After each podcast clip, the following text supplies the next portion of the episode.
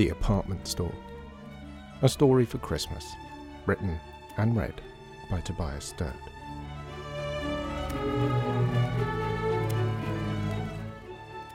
Chapter 3 Introductions.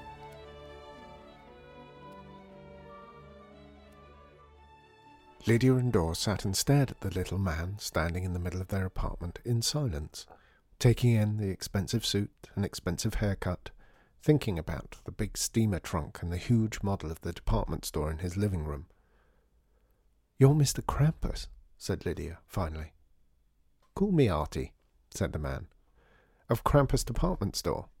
Not any more. They have decided that now they own my dream, they don't need me. So here I am, washed up in your attic like an exotic piece of jetsam. Wow, said Lydia. Well, said her father, I'm sorry to hear that and I'm sorry I've made you sorry. No, I mean, I'm sorry that you've lost such a huge thing that you've worked for so hard. That's tough.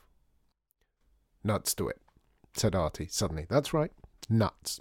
It's my own fault, and I should consider it a fair price for a good lesson taught hard. You can't eat your cake and have it, you know. If you want to keep your dream, don't share it. And if you want to share your dream, don't be surprised that people might want it for themselves. It's like you say, Dor. We find ourselves where we find ourselves, and we have to make the best of it. Do I say that? said Dor. Doesn't sound like me. Artie barked a sharp laugh. See, this is what I mean. I show up in your attic all despondent and tearing my raiment, and you two give me breakfast and listen to my sob story and help me put the whole thing into proper perspective. This is good. This is what I have been missing.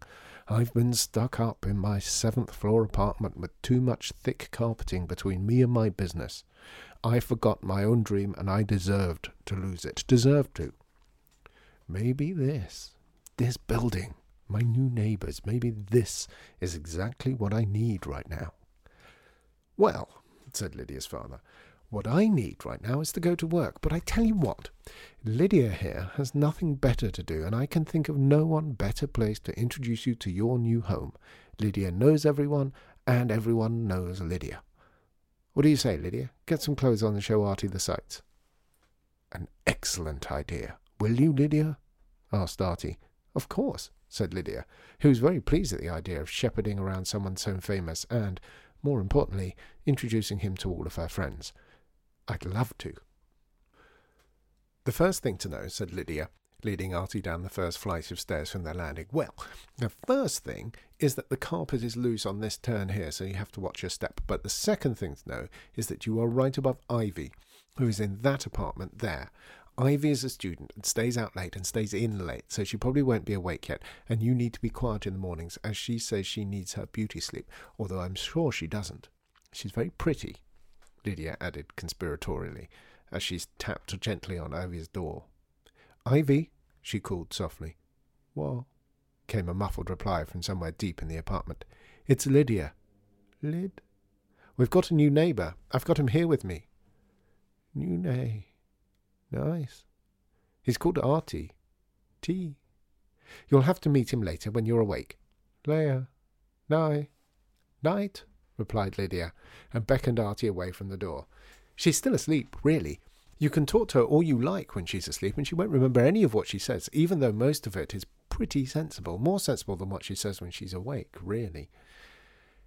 This, on the other hand, is George Joseph's door, who will most definitely be awake because he gets up every morning at six to go for a run. Rain or shine, he says, and I believe him, although I've never checked because I'm not awake myself then. Lydia knocked at George Joseph's door. There was a moment of silence. What's the time? she asked Artie. Nine forty-seven. Pretty early for a Sunday morning. Not early for George Joseph. He'll have finished his push-ups by now. There was a sudden quick step on the other side of the door, and it opened. From all of Lydia's talk of running and push ups, you might have been expecting a large, muscly man, but George Joseph was thin and wiry, with thin, wiry hair and a thin, wiry manner like he was working off an electrocution.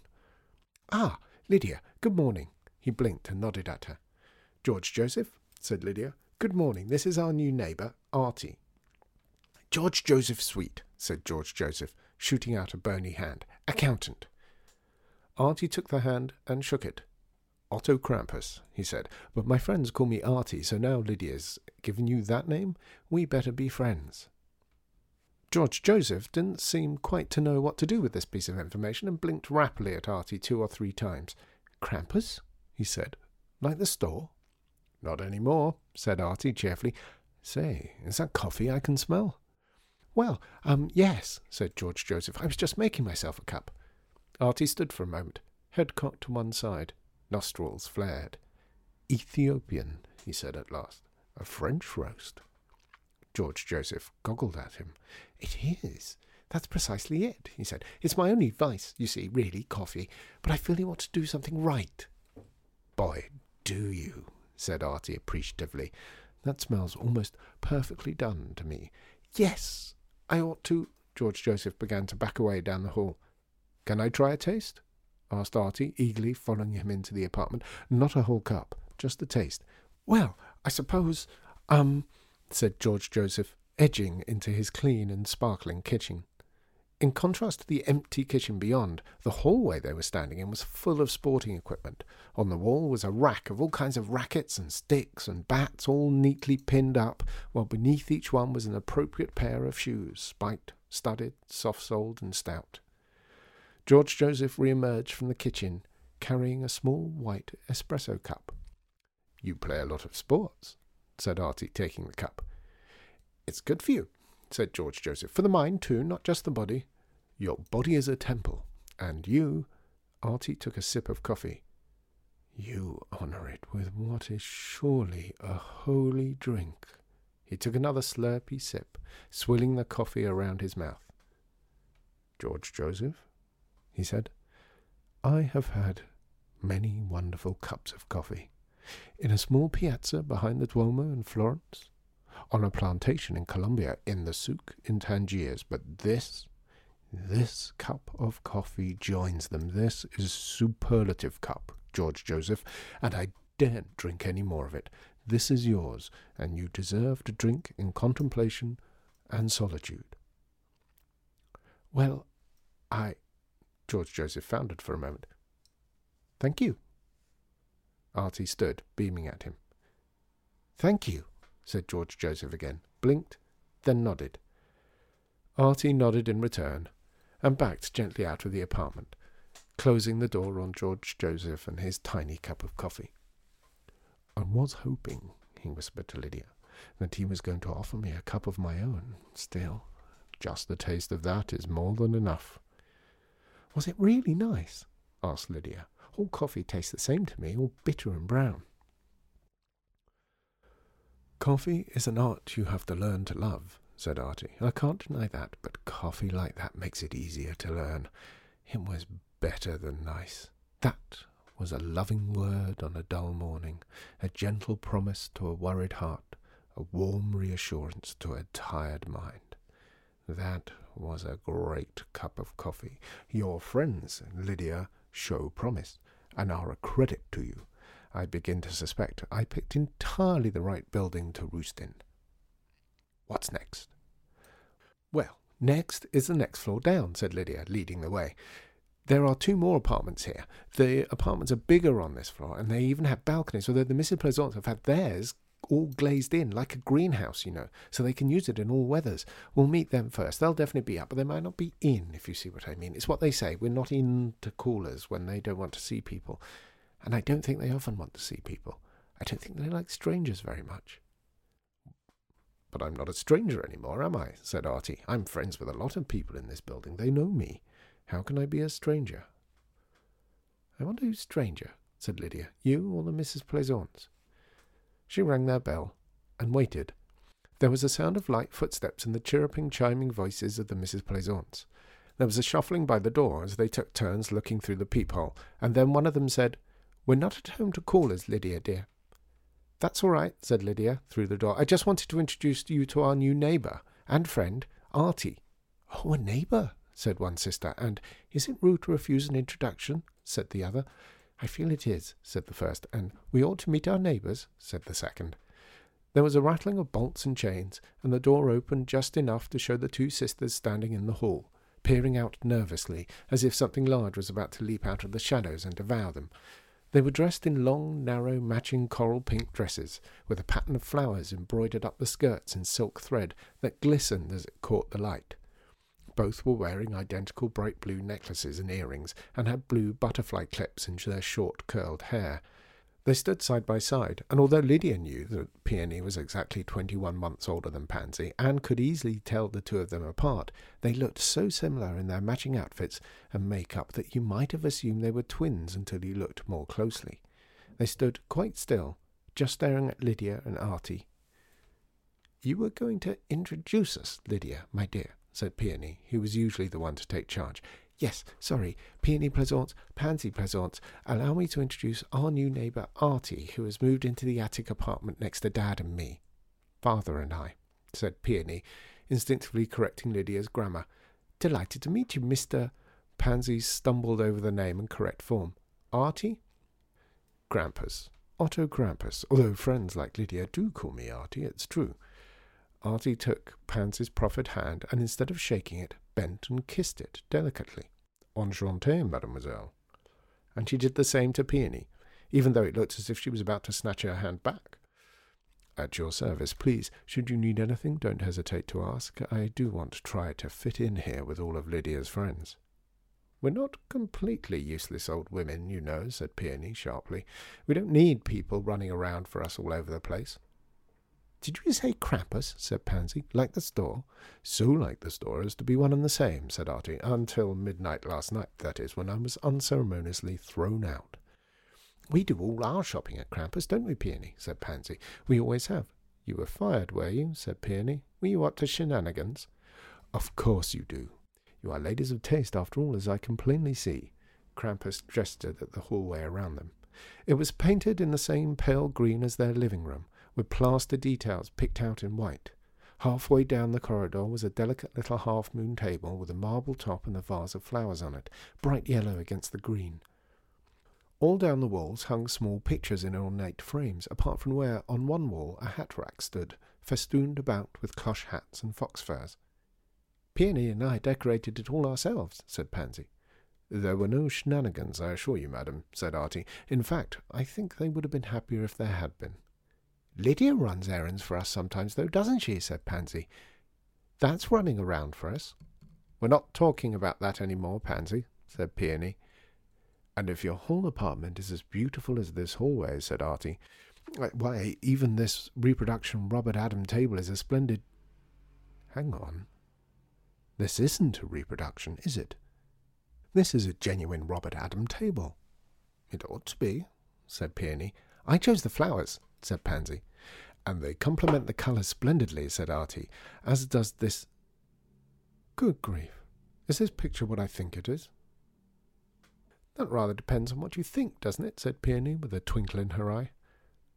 Well, the colour alone, never mind the brushwork. Artie seemed genuinely at a loss. Lydia craned to see it. It was a picture she had walked past and generally ignored for years. Just some fruit, some apples and pears sitting on a table. Didn't seem that remarkable to her. The colours were nice, she supposed. That's a Cezanne, isn't it? said Artie, with awe in his voice. It's just a sketch, really, said Peony. And that?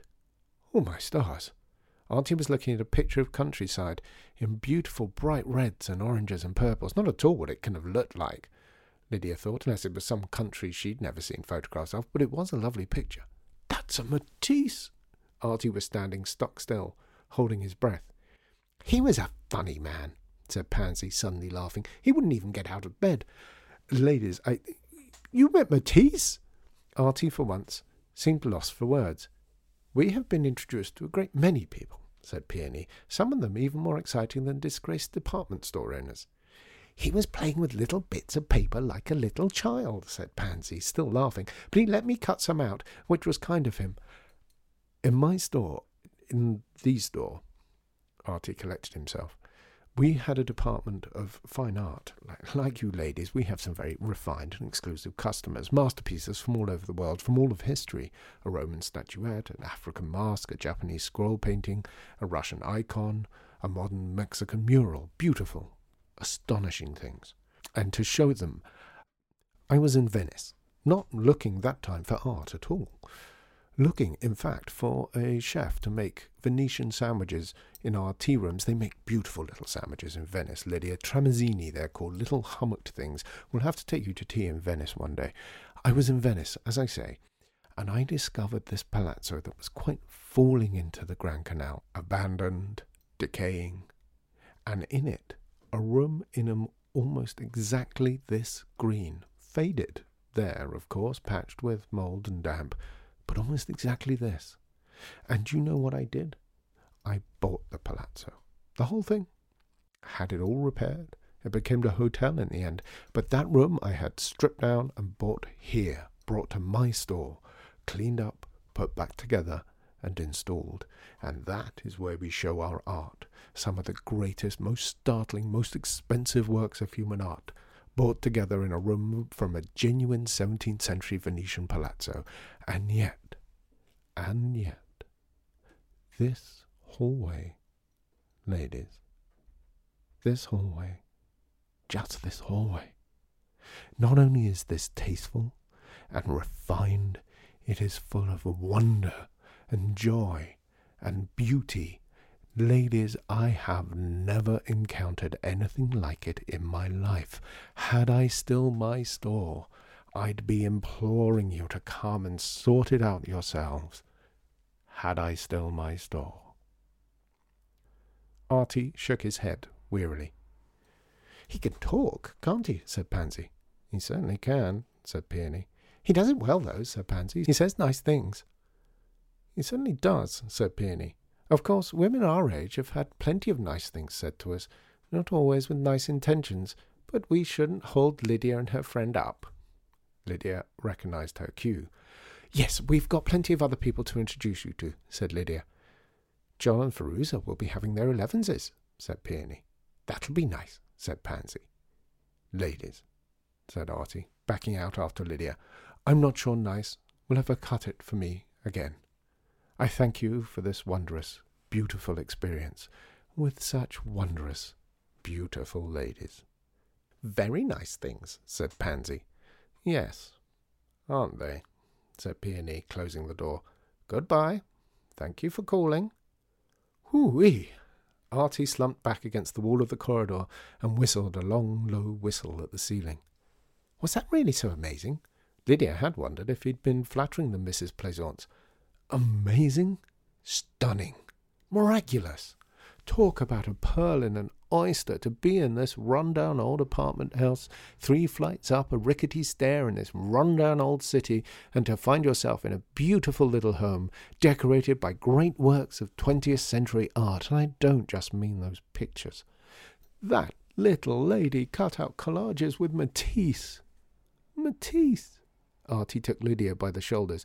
Lydia, I want you to promise me that these John and Firuza people are just nice, because I'm not sure how much more I can take. First, the greatest cup of coffee I ever had, then the finest art in the world. John and Firuza, said Lydia, are the best people in the whole world. Uh oh, said Artie. This does not bode well.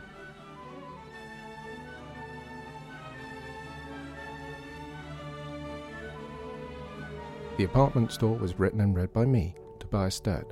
The music is Tchaikovsky, The Christmas Tree from the Nutcracker, sourced from musopen.com. You can find more at Apple Podcasts, where you can also rate and review us if you'd like. We're also on Stitcher and SoundCloud, and, of course, at our website, ruritania.co.uk slash stories. And thank you for listening.